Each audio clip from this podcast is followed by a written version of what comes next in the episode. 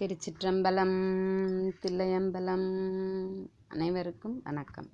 இப்போ முதல் பாடலில் நம்ம குரு முதல்வரை வேண்டுதல். அதை பார்த்தோம். பொய்காட்டி பொய்யகற்றி போதானந்த பொருளாம் மிகாட்டும் மிகண்டாய். விண்ணப்பம் பொய்காட்டா மெய்யா திருவெண்ணெய் வித்தகா சுத்தவினா. ஐயா நீதான் கேட்டருள். அந்த பாடலை பார்த்தோம். அதில் என்னென்ன சொல்கிறாரு பொய் காட்டுதல் பொய்யை அகற்றுதல் போதானந்த பொருளை காட்டுதல். மெய்கண்டா? மெய்யை காட்டுகின்றவரே குருவை சொல்கிறார் மெய்கண்டா விண்ணப்பம். எனக்கு பொய் இல்லாத ஒரு மெய்யான பொருளை காட்டு. இங்கே வித்தகான்ற ஒரு வார்த்தை சேர்த்துருக்காங்க இல்லைங்களா? திருவெண்ணை வித்தகா. அது வந்து குருவுக்கான அடைமொழி. குருவை வந்து அவர் வித்தகர்ன்றார். அந்த வித்தகன்றதுக்கு நம்ம எப்படி பொருள் கொண்டு போனோம்னா அதாவது பக்குவம் இல்லாதவர்களுக்கு பக்குவம் இல்லாதவர்களுக்கு உண்மையை புகட் அதாவது பொய்யையும் மெய்யையும் சுட்டி காட்டாதவர் இப்போ நம்ம யாருக்கு சுட்டி காட்டுறோம்னா இப்போ இங்கே படிக்க வந்தவங்களுக்கு மட்டும்தான் சித்தாந்தத்தை நம்ம சொல்கிறோம் இது நிலையானது இது நிலையற்றது இதை நிலையானதை நாடுங்கள். இப்போ எல்லாருக்கும் சொல்கிறது இல்லை அதுபோல் தான் பக்குவம் உள்ளவர்கள் அதாவது உயிரில் பக்குவத்தன்மை அடைந்த நிலையில் இருக்கவங்களுக்கு தான் சொல்லுவார் குரு. குரு எல்லாருக்கும் உபதேசிக்க மாட்டார். அதனால தான் சிவம் குருவாக வருதுன்னு சொல்லப்பட்டது இல்லைங்களா? அது அதனால தான் இந்த இடத்துல வித்தகர். தன்னுடைய குருவை வித்தகன்றாரு. நமக்கே கூட பக்குவம் இல்லாத நிலவங்களுக்கு நிலையில் இருக்கிறவங்களுக்கும் விருப்பம் இல்லாதவர்களுக்கும் சொல்ல மாட்டோம். இப்போ இப்போ வந்து இந்த நம்ம பயிற்சி மையத்தில் சேர்ந்து ஒரு விருப்பம் இருக்குது நம்மளுடைய சமய கருத்துக்களையும் கோட்பாடுகளையும் தெரிந்து கொள்ள வேண்டும் என்கின்ற ஆர்வம் உள்ளவர்களுக்கு தான். இதை நம்ம சொல்கிறோம் இப்போ எல்லாரையும் கூப்பிட்டு வச்சோ இல்லை பொதுவான மீட்டிங்லோ இது சொல்கிறதில்ல அப்போ பக்குவ நிலைகள் ஆர்வம் உள்ளவர்களுக்கு தான் சொல்ல முடியுன்றதை தான் இது சொல்கிறார் அதுக்கு அடுத்தது போதானந்த பொருள் சொன்னேன். இந்த போதானந்த பொருளின் பயன் என்னன்னா பசு அறிவு நீங்கும் பாச அறிவும் நீங்கும். அப்போ முக்தியை அடைவதற்கான வழி அதில் ஞான நிலையை நாட்டம் ஏற்படுத்தும். அதுதான் போதானந்த பொருளின் பெரும் பயன்பாடு. அதுதான் ஈரிலா பதங்கள் யாவையும் கடந்த இன்ப உணர்வுன்றாங்க. மாணிக்கவாசகர் சாமி ஈரிலா பதங்கள் யாவையும் கடந்த இன்ப உணர்வு. அந்த உணர்வு எப்படி இருக்குன்னா போதானந்த பொருளின் உணர்வு. எந்த நிலையில் இருக்குங்கன்னா இந்த மாதிரி ஈரிலா பதங்கள். அது வந்து வெளியில் விளக்க முடியாத தன்மையில் இருக்கும். அது வந்து அதை தான் நம்ம என்ன சொல்கிறோம் திருவருள். திருவருளும் குருவருளும் துணை நின்று இந்த வகுப்பை நாம் தொடங்கி இருக்கிறோம். அதுதான் போதானந்த பொருள். அதுதான் நம்ம திருவருள்னு சொல்கிறோம் அதுதான் பராசக்தின்றோம். மேலான ஆற்றல்ன்றோம். அதுதான் உமை. அதுதான் திருவடி. அந்த இன்பம் தான் ஆறாத இன்பம். அதாவது ஆறாத இன்பம் அருளும் மழையே போற்றின்றோம் இல்லைங்களா?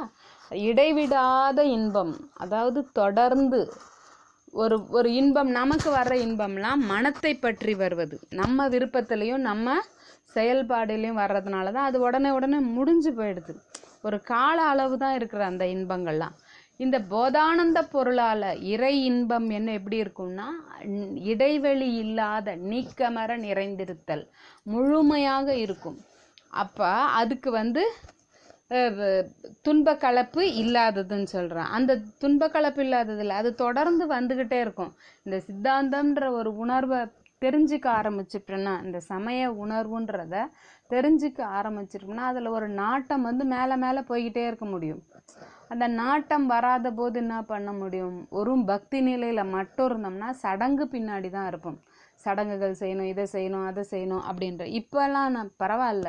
பூ கிடைச்சாலும் பரவாயில்ல இலை கிடைச்சாலும் பரவாயில்ல. என்னுடைய இறைவன் ஏற்றுக்கொள்வான். அந்த அந்த மன உணர்வு எல்லாமே பொருள் தான் எல்லாமே இறைவன் தான் அப்படின்னு ஒரு பார்க்கக்கூடிய ஆற்றல் வந்துடும் அது அதுதான் நமக்கு ஈரிலா பதங்கள் கடன் ஈரிலா பதங்கள் யாவையும் கடந்து எல்லாத்தையும் கடந்து வந்துடும் அந்த நிலை மேலான நிலை உயர்வான நிலை நன்னெறின்றோம் இல்லைங்களா? அந்த நிலை வந்துடும் இதுதான் சித்தாந்த வார்த்தையில் சொன்னோன்னா துரியாதீதன் துரியாதீத ஆனந்த நிலை. அதுக்கு மேலே ஒன்று கிடையாது. நாம் அடைய வேண்டியது எது? முக்தி வீடு பேரு இன்பம். அதை தான் நம்ம போதானந்த இன்பம்ன்ற மேலான இன்பம்.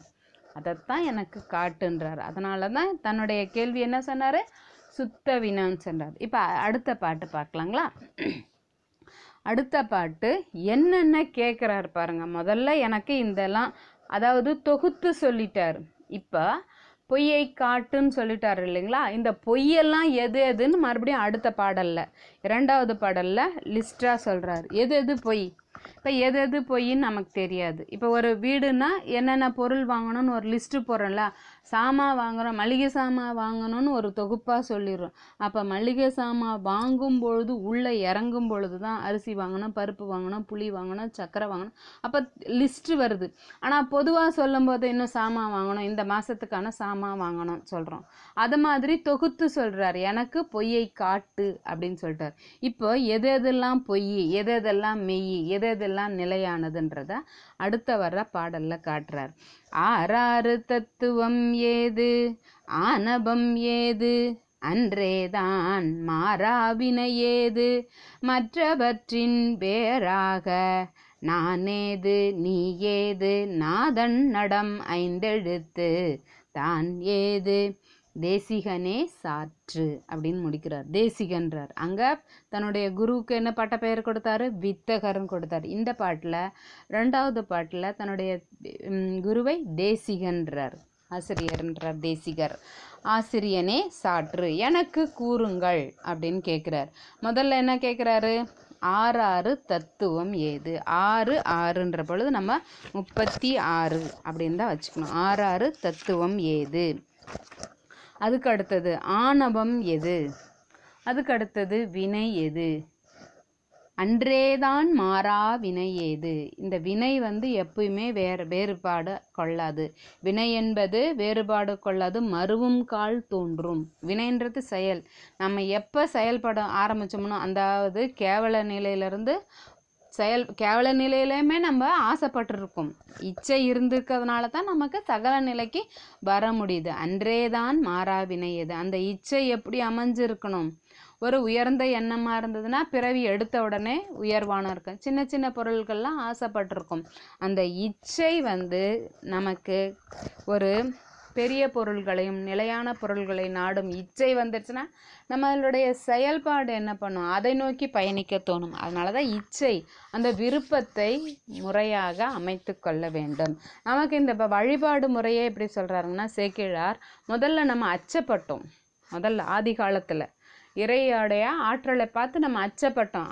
அதாவது அச்சப்படும் பொழுது மின்னல் திடீர்னு வர தீ இப்போ அச்சப்பட்டுக்கிட்டு இருக்கோம். இப்போ எதுக்காக அச்சப்படுறோம்? கொரோனா நோயின்ற ஒரு நோய் தாக்கத்துக்காக அச்சப்படுறோம். அப்புறம் வியக்கிறோம். வியப்ப வருதா இல்லைங்களா? இது என்ன? இது ஒரு வைரஸு உலகம் முழுக்க அவ்வளோ பேர் எல்லாரையும் தாக்கிக்கிட்டே இருக்குது பரவி பரவிக்கிட்டே இருக்கும்போது வியப்பும் இருக்குது அச்சமும் இருக்குது அச்சமாக இருக்கிறதுனால தான் நம்ம உள்ளவே இருக்கிறோம். எவ்வளோதான் ஒரு தைரியம் இருந்தாலும் அச்ச உணர்வு இருக்கிறதுனால ஓரளவுக்கு நம்ம ஓரளவுக்கு தனித்தனியாக இருந்துக்கணும்னு விருப்பப்படுறோம்.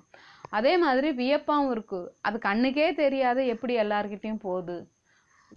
அது பண்ணுறேன் இல்லைங்க அதுக்கு அடுத்தது என்ன பண்ண போகிறோம் இப்போது அதை பற்றி ஆராய்ச்சி செய்யும். அதை நீக்கிறதுக்கான முயற்சி செய்வோம்.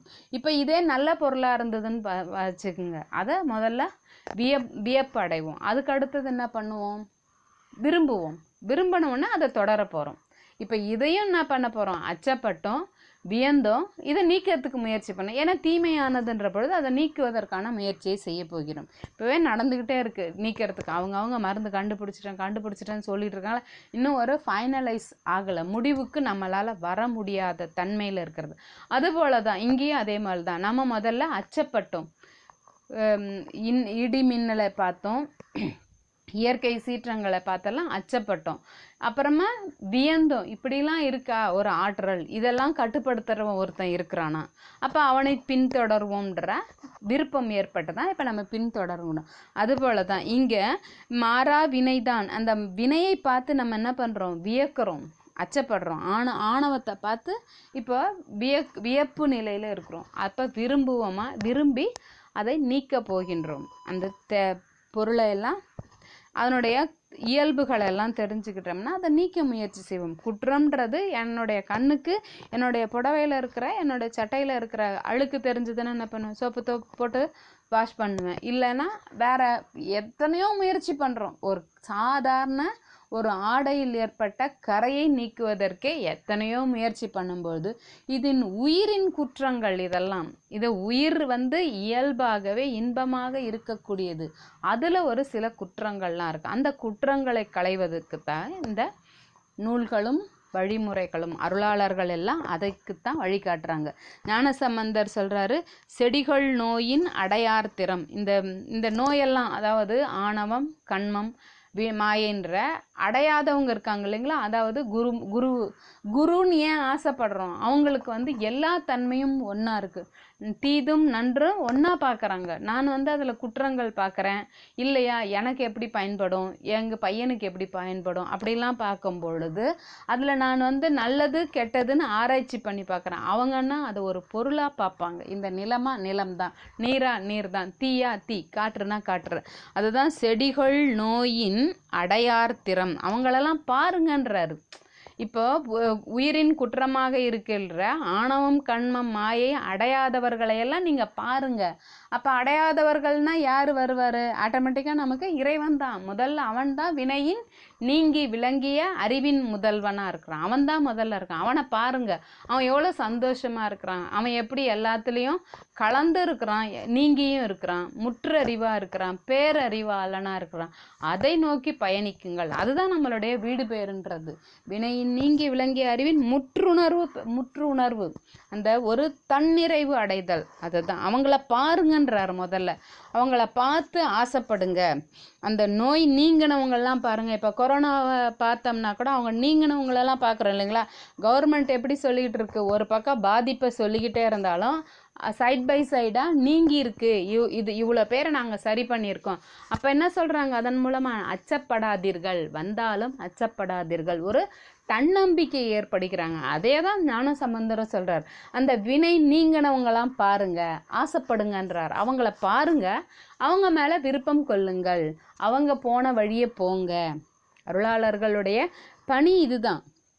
அவங்க வந்து அதை சுட்டி காட்டுறாங்க இவங்களுக்கெல்லாம் இந்த செடிகொள் வினை இந்த வினைனாவே செடிகொள். எப்படி நம்மளை சுற்றி பின்னிக்கிட்டு இருக்குது அது தெரியாத ஒரு கட்டுகள் தான் அது. அந்த கட்டுகளால் தான் உயிருக்கு என்ன பேர்? பசுன்ற பேரே கட்டப்பட்டுள்ளது தான் பசு வந்து தன்னுடைய இயல்பு தன்மையில் இல்லாமல் கட்டப்பட்டிருக்கிறதால. எதால் கட்டப்பட்டிருக்குது? இப்போ சாதாரணமாக கட்டி இருக்குதுன்றோம் ஒரு ரெண்டு குச்சி வச்சு ரெண்டு கால் வச்சு ஒரு மேடை போடுறோம்னா ஒரு கட்டி இருக்கு கட்டி இருக்குன்னா அப்போ கயிறால் சுத்தப்பட்டிருக்கு. ரெண்டு கொம்புக்கும் இணைக்கிறாங்க. அதுபோல தான் இங்கே. பசுன்றதுக்கு பேரே காரணம்.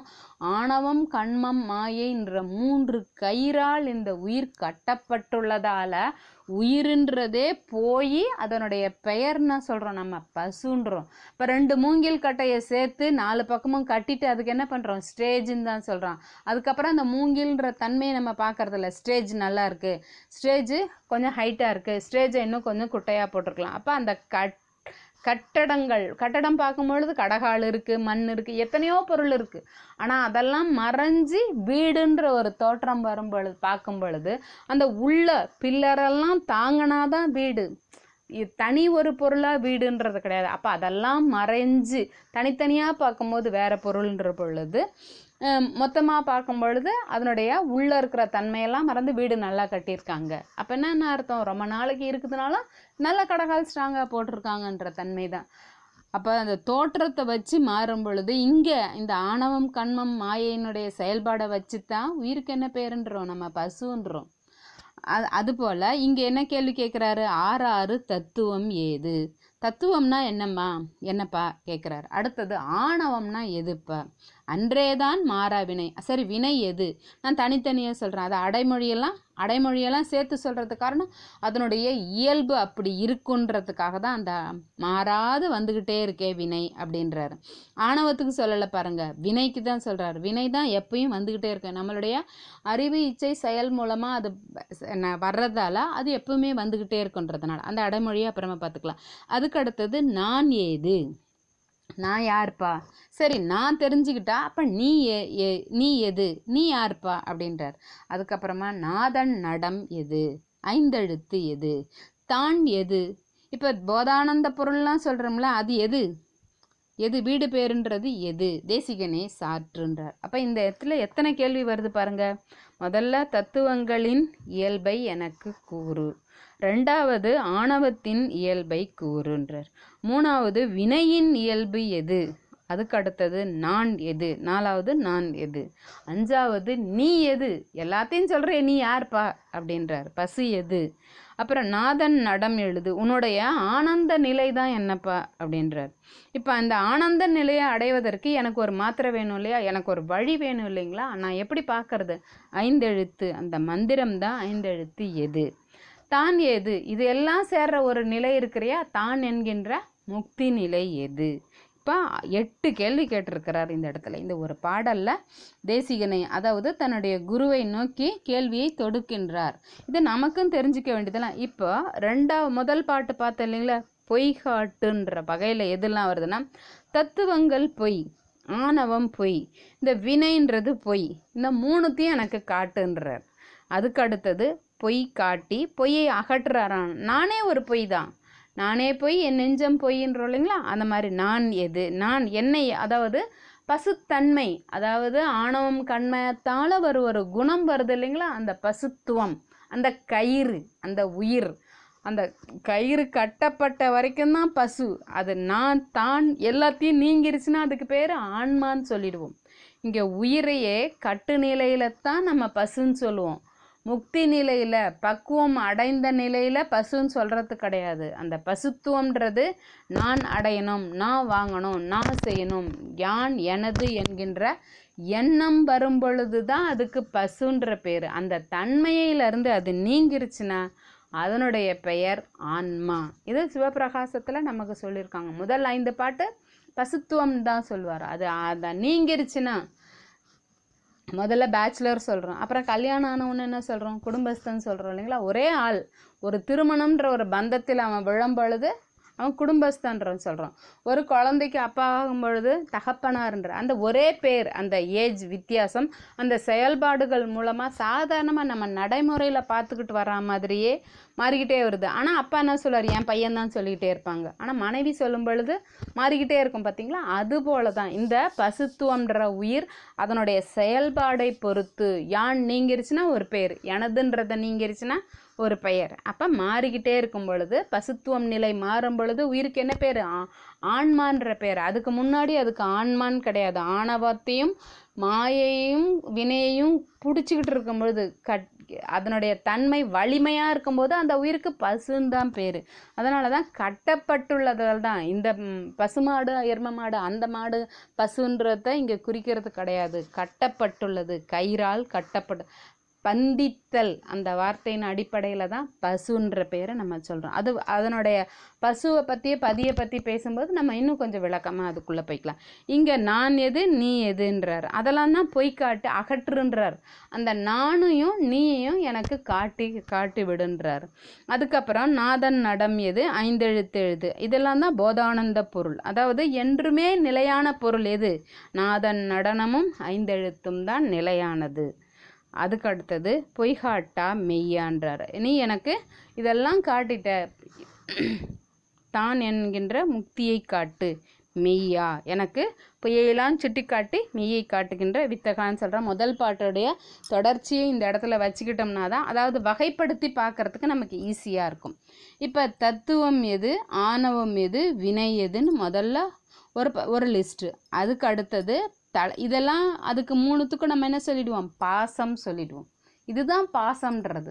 இதுதான் இந்த பாசத்தை தான் நீங்கணும்னு சொல்கிறோம் இந்த பாசம் உண்மையான ஒரு அஃபெக்ஷனை குறிக்கிறது இல்லை அன்பை குறிக்கிறது இல்லை இந்த பாசம்ன்ற பாசம் வைக்காதீங்கன்றது இல்லை அது வேற மீனிங் இது வேற மீனிங் இங்கே தத்துவம் எது? தத்துவம் என்பது கருவிகள். நான் அதை தனியாக விளக்குறேன். தத்துவம்ன்றதை மட்டும் தனியாக விளக்குறேன். ஆணவம்ன்றதை மட்டும் தனியாக ஒரு பதிவு போடுறேன். வினை என்பது மட்டும் ஒரு பதிவு போடுறேன். இப்போ தனித்தனியாக நம்ம தெரிஞ்சுக்கலாம். இப்போ இதெல்லாம் மூணுத்துக்கும் பேர் தான் தத்துவம் ஆணவம் வினை. இது எதுவும் மூணு எது? பாசம். இதுக்கு தான் தலை. இதுக்கு தான் கட்டுன்னு பேர். இந்த கயிறு தான் நம்மளை கட்டிக்கிட்டு இருக்குது அதுக்கு அடுத்தது நான் ஏது நீ எது? அதுதான் நம்ம பசுத்துவம்ன்றோம். அந்த உயிரினில் கட்டப்பட்டதால் அந்த ஆணவம் ஆணவம் கண்மம் மாயையால் கட்டப்பட்டதால் உயிர் வந்து தன்னுடைய இயல்புக்கு மாறாக இருக்கிறதால பசு. அதனால தான் எனக்கு வேணும் நான் அடைஞ்சிடணும் நான் பார்த்துக்கிறேன் நான் நான் நான் நான் செயல். அதுதான் பசு அறிவு. முதல்ல வந்ததெல்லாம் பாச அறிவு. அந்த பொருள்களால் வர்றது கருவிகளால் வர்ற அறிவெல்லாம் நமக்கு பாச அறிவு. நான் நான் சொல்கிறோம்ல எனது செயல் நான் தான் வைப்பேன். ஆணவ மேலிட்டால் வர்றதெல்லாம் பசு அறிவு. நமக்கு இதெல்லாம் கட்டுப்பா கட்டுப்பட்டு இருக்கிற அறிவு. சுதந்திர அறிவுன்றது பதி அறிவு அதை தான் நம்ம நோக்கி போகிறோம் நம்மளுடைய பய பயணத்தின் அதாவது உயிர் ஒரு ப பிறந்துருச்சுனாவே ஒரு பயணத்துக்கிட்டே தான் வருது. இந்த பயணம் இந்த இந்த பயணம் எது வரைக்கும் போனோம்னா சுதந்திர அறிவை பெறுவதற்கு வரைக்கும். நான் சுதந்திரமாக இருக்கணுன்ற பொழுது எப்போ வரோம்னா பொய்யையெல்லாம் நீக்கினாதான் நிலையானதை உணர்ந்தால்தான் மெய்யுணர்வு உயிரில் பதிந்தால்தான். அப்போ தான் இந்த போதானந்த பொருள்ன்றத அதைத்தான் சொல்கிறோம் ஈரிலா பதங்கள் எந்த ஒரு கண்டிஷனும் இல்லாமல் அந்த நிலையைத்தான் நம்ம சுத்த நிலைன்றோம். அதை நோக்கி தான் இந்த உயிர் பயணிக்கிறது. இந்த ரெண்டாவது பாட்டில் தனித்தனியாக கேள்வி கேட்டிருக்காரு. எட்டு கேள்வி கேட்டிருக்காரு. இதெல்லாம் எனக்கு விளக்கமாக சொல்லுங்கள். இதுதான். அதனால தான் உண்மை விளக்கம் நம்ம முதல்ல படிக்கணும்னு. இப்போ இதெல்லாம் தெரிஞ்சுக்கிட்டா தான் நம்ம உள்ளே போகிறதுக்கோ வேறு நூல்களை படிக்கிறதுக்கோ மேகண்ட சாத்திரங்கள் படிக்கிறதுக்கோ இப்போ தத்துவம் எது? இப்போ எல்லாமே எதை நமக்கு கேட்கணும் எதை நம்ம செய்யணுன்றதுக்கே முதல்ல லிஸ்ட்டு ஒரு வேலை வேலை செய்யணுன்னாவே ஒரு லிஸ்ட்டு வரையறது. ஒரு ரஃப் காப்பியே நம்ம வரைஞ்சிக்கிறோம் இல்லைங்களா? அதுபோல் எதெல்லாம் நம்ம சைவ சித்தாந்தம் படிக்க வந்துட்டோம்னா எதெல்லாம் தெரிஞ்சுக்கணும் முதல்ல? தத்துவங்களை பற்றி தெரிஞ்சுக்கணும். அடுத்தது ஆணவத்தை பற்றி தெரிஞ்சுக்கணும். அதுக்கப்புறம் வினையை பற்றி தெரிஞ்சுக்கணும். அப்புறம் நான் ஏதுன்ற என்னை பற்றி தெரிஞ்சுக்கணும். தன்னை அறிந்து தன் தலைவனை நாடுன்றோம் இல்லைங்களா? என்னை பற்றி நான் அறிஞ்சிக்கணும். நான் எப்படிப்பட்டுள்ளேன்னா நான் வந்து வினையின் தாக்கம் எனக்கு எப்படி இருக்குன்றது? அதுதான் ஞான சம்பந்தர் சொல்ல செடிகள் நோயின் அடையார் திறம் பாருங்கள். அடையாதவங்க அந்த வினை நீங்கினவங்கள பாருங்க. குருவை பாருங்க.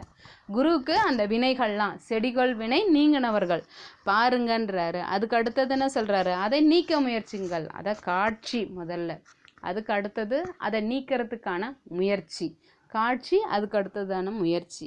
அப்போ என்ன ஆகும்?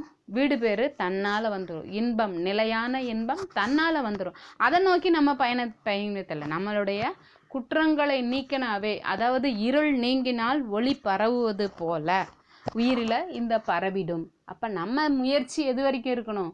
இருளை தெரிந்து கொள்ள வேண்டும். அதுக்கு அடுத்தது இருளை நீக்குவதற்கான முயற்சி செய்ய வேண்டும். அதுவும் எப்படி வரும்? அவன் அருளாலே அவன் தாளால் தான் வரும். இந்த நம்ம இதை இருள்னு ஒன்று இருக்குதுன்றத பார்க்க சொல்கிறோம் அதுக்கு அடுத்தது அதை நீக்குவதற்கான முயற்சி செய்கிறோன்னா இதுவும் அவன் அருளால் தான் நடக்கின்றது. இப்போ எ எவ்வளோ பேருக்கு தெரியாமல் இருக்குன்னா அந்த காட்சி அவங்களுக்கு காணும் க கருத்தாக வரலை. அவங்களுக்கு அந்த அவன் அருள் இல்லைன்னு தான் சொல்லலாம். இப்போ ஒரே வீட்டில் இருக்கிறவங்களுக்கு கூட அந்த எண்ணம் இருக்கலாம் இல்லாமல் இருக்கலாம். வீட்டில் இருக்கிற அத்தனை பேருக்கும் இருக்கலாம். அப்போ அவங்களுக்கு கண் காணும் கருத்தாகவும் காட்சி பொருளாகவும் இருக்கின்றான். இப்போ நான் தெரிஞ்சுக்கிறேன்னா என் பையனும் தெரிஞ்சுக்க மாட்டேன்றானா அவனுக்கு இறைவனுடைய காட்டும் உபகாரம் இல்லை. காணும் உபகாரமும் இல்லை காட்டும் உபகாரமும் இல்லை.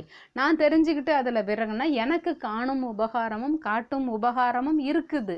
எதால் இருக்குதுன்னா இறை அருளால் இருக்கிறது இந்த இறை அருளுக்கான காரணம் என்ன? முன்னை வினை பயன்தான். இந்த வினை வினை மாறா வினை வருது இல்லைங்களா? இறைவனை பற்றி தெரிந்து கொள்வதுமே ஒரு வினை தான் அதை பற்றி தவறாக பேசுறதும் ஒரு வினை அவனை பற்றி முழுமையாக அறிந்து கொள்வதும் வினையின் அடிப்படையில் தான் நம்ம எல்லா கருத்துமே வினையின் அடிப்படையில் அந்த வினைன்றத கண்மம். அந்த கண்மத்தை பற்றி ஃபுல்லாக உள்ளே பார்க்கும்போது பார்த்துக்கிட்டே வரலாம். இப்போ இந்த ரெண்டாவது பாடலில் நம்ம சொல்லப்பட்டது எட்டு கேள்வி தன்னுடைய தேசிகனை தன்னுடைய குருவை பார்த்து கேட்குறாரு. இதற்குடைய விளக்கங்களை எனக்கு கூறுங்கள். இப்போ நமக்கும் இதை பற்றி தெரிஞ்சுக்கிட்டா தான் உள்ள சித்தாந்தம்ன்றதுக்குள்ளே நுழையிறதுக்கு சரியான ஒரு பாதையாக இருக்கும். சரியை கிரியை இருக்குது இருக்கு இல்லைங்களா? இப்போ ஷேர் செய்தால் இன்பம் வந்துடணும் ஷேர் செய்தால் இன்பம் வராது. இதுதான். இந்த இன்பங்களை எல்லாம் அதாவது இந்த தத்துவம் ஆணவம் வினை அப்புறம் நான் நீ நாதன் ஐந்தெழுத்து இதுதான் நிலையான இன்பம் வரும். உடனே அஞ்சு நிமிஷத்தில் ஷேர் செய்தால் இன்பம் வரும்ன்றாங்க. வராது. இது முதல்ல இந்த எட்டு இதுக்கும் நமக்கு பதில் தெரியணும்ல. முதல்ல இயல்பு தெரியணும். அதனுடைய நோயின் குணம் பல்வழியாக க- வயிறு வழியாக இடுப்பு வழியாக கழுத்து வழியாக திருகு வழியான்றது நோய் நோய் தெரிஞ்சாதான் நோய்க்கான மருந்தை தேட முடியும். அது இதுதான் தெரிஞ்சுக்கணும். அதே மாதிரி இப்போ தத்துவங்கள்ன்ற பொழுது இந்த பொய்யானது நிலையானதுன்ற பார்த்து தெரிஞ்சுக்கும் பொழுது நமக்கு ஃப்ரிட்ஜு கொடுக்குற கூலிங்னஸ் எல்லாமே நிலையில்லாத கூலிங் தான். அது நம்ம வ- செயற்கையாக குளிரூட்டப்பட்டது தான் அதெல்லாம் பொய்யான சில்னஸ் இப்போ இது அது போல தான் இந்த பொய் மெய்யின்றதுக்கு நிலையானதுங்களா? இப்போ பானை தண்ணியை வச்சோம்னா அது நிலையானது. ஃப்ரிட்ஜில் வர சில்னஸ்ஸு ஆனால் குழந்தைங்களுக்கு பாருங்கள் சில்லுன்னு இருக்குது சில்லுன்னு இருக்குன்னு அதை தான் நினைப்பாங்க. அப்போ அவங்களுக்கு அந்த பக்குவ நிலை அவங்க அந்த படிப்பு படித்து இது இந்த வாயுவால் வர சில்னஸ்ன்னு தெரிஞ்சு அது இப்போ ஏசிலாம் கூட நமக்கு நிலையில்லாத சில்னஸ்ஸை தான் தருது. அதுபோல தான் நிலையானது எது நிலையில்லாதது எது? இது வந்து நிலையில்லாத சில்னஸ்ஸு கர இதுக்கு வந்து இதுக்கு ஒரு அடிப்படை பொருள்கள் தேவை. கரண்ட்டுன்ற ஒரு ஒன்று தேவை. அதை இயக்குவதற்கு அதை கொண்டு வர்றதுக்கெல்லாம் ஒரு கருவிகள்லாம் தேவை. அந்த ஏசியோட இன்ஸ்ட்ருமெண்ட் எல்லாம் தேவைப்படும். ஆனால் இயற்கையான இயற்கையான குளிர்ச்சி தன்மைக்கு தேவையில்லை இல்லைங்களா? அதுபோல தான் இந்த நிலையானது எது நிலையற்றது எதுன்றது தான் பொய்யானது பொய்யகற்றுன்றதுக்கு சொல்லப்பட்டது ஒரு உதாரணம். அதை நான் முதல் வகுப்புலேயே சொல்லணும். அந்த அதை தொடர்ந்து வரணும்னு நினச்சேன். இப்போ ஃப்ரிட்ஜு நமக்கு நல்ல உதாரணம். ஆரோக்கிய கேடுக்கெல்லாம் காரணம்ன்ற பொழுது அது நிலையில்லாதது தான் தருது. இப்போ அது அந்த அடிப்படையில் தான் இந்த ஒரு உதாரணத்தை சொன்னேன். இப்போ நமக்கு இந்த பாடத்தில் ரெண்டாவது பாடத்தில் எட்டு கேள்வி தன்னுடைய குருநாதனை பார்த்து கேட்குறாரு. இப்போ நம்ம எதை ஃபஸ்ட்டு விளக்கலான்றதை நீங்கள் எனக்கு ஒரு கருத்து சொன்னீங்கன்னா நல்லாயிருக்கும் தத்துவ பத் தத்துவத்தை பற்றி சொல்லவா ஆணவத்தை பற்றி சொல்லவா வினையை பற்றி சொல்லவா? முதல்ல பாசத்தை பற்றி தெரிஞ்சுக்கலாமா? பசுவை பற்றி தெரிஞ்சுக்கலாமா? இல்லை பதியை பற்றி தெரிஞ்சுக்கலாமா? எதை பற்றி நம்ம தெரிஞ்சுக்கிட்டால் நமக்கு ஒரு தெளிவு வரும்னு யாராவது ஒரு சஜஷன் சொன்னீங்கனாலும் நல்லாயிருக்கும் நம்ம ஏன்னா இப்போல்லாம் முடிச்சிருக்க வேண்டியது இந்த பாடத்தெல்லாம் எப்போயோ முடிச்சுட்டு அடுத்த நிலைக்கு வந்திருக்கணும். நம்ம ரொம்ப பொறுமையாக தான் நடத்திக்கிட்டு இருக்கோம். ஏன்னா அடிப்படையானது இதை தெரிஞ்சுக்கிட்டோம்னா நல்லதுன்றதுனால நான் ஒரு ஒரு பதிவில் ஒவ்வொரு பாடல்களும் அதை ரெண்டு தொடர்பாக தான் நான் விளக்கிக்கிட்டே வரேன். இப்போ ஏன்னா ஒவ்வொரு நூலாசிரியர்கள் கூட உரை எழுதும் பொழுதும் சரி நூலாசிரியர்களுமே சரி சித்தாந்த நூல்களை கூட பாசத்தை பற்றி முதல்ல விளக்கிடுவாங்க. அதுக்கு அடுத்தது பசியை பதி பதியை பற்றி விளக்கிடுவாங்க. அதுக்கு அடுத்தது பசுவை பற்றி விளக்குவாங்க. அந்த நூல் அடிப்படையில் தான். அருணையார் எழுதியிருக்காங்க. ஒவ்வொரு நூல் இதை தான் முதல்ல சொல்லியிருக்கு. இப்போ பதினான்கு சாத்திர நூல்கள் எடுத்துக்கிட்டாலும் முதல்ல பாசத்தை விளக்கியிருப்பாங்க. அதுக்கு அடுத்தது பது பதியை பற்றி விளக்கியிருப்பாங்க. அப்போ பசுவை பற்றி விளக்கியிருப்பாங்க. இப்போ நீங்களுமே இப்போ நீங்களுமே ஏதாவது ஒரு கருத்து எனக்கு பதிவு போடுங்க. எதை பற்றி நீங்கள் தெரிஞ்சுக்க ஆசைப்பட்றீங்க? ஃபஸ்ட்டு நம்ம பாசத்தை பற்றி தெரிஞ்சுக்கலாமா? பதியை பற்றி தெரிஞ்சுக்கலாமா? இல்லை பசுவை பற்றி தெரிஞ்சுக்கலாமா? நம்மளை பற்றி நம்ம தெரிஞ்சுக்கிட்டா அந்த தத்துவங்களை தெரிஞ்சுக்கலாமா? அப்படின்றத ஒரு பதிவு போட்டிங்கன்னா எனக்கு ஒரு கருத்து தெளிவுக்காகவும் இருக்கும். எது விருப்பமாக இருக்குன்றத நான் தெரிஞ்சுக்க எனக்கு ஈஸியாக இருக்கும். இப்போ மூ மூணுத்தை பற்றியும் முதல்ல ஏதாவது ஒன்று தான் நம்ம எடுத்துக்கிட்டு நம்ம விளக்க போகிறோம் இப்போ இது நம்ம இது நம்மளுடைய எத்தனாவது பதிவு? இப்போ உண்மை விளக்கத்தில் எடுத்துக்கிட்டோம்னா நான் இது இதில் இரண்டாவது பாடல். முதல் பாடல் காப்பு செயலை சொன்னோம். அதுக்கு அடுத்தது முதல் பாட குருவை பற்றி சொன்னோம். அதுக்கு அடுத்தது அந்த குரு என்னென்ன கேள்வி கேட்குறாங்க குரு தன்னுடைய மாணவர் என்னென்ன கேள்வி கேட்குறாருன்றது தான் இந்த பாடல் இரண்டாவது பாடல். நன்றி வணக்கம்.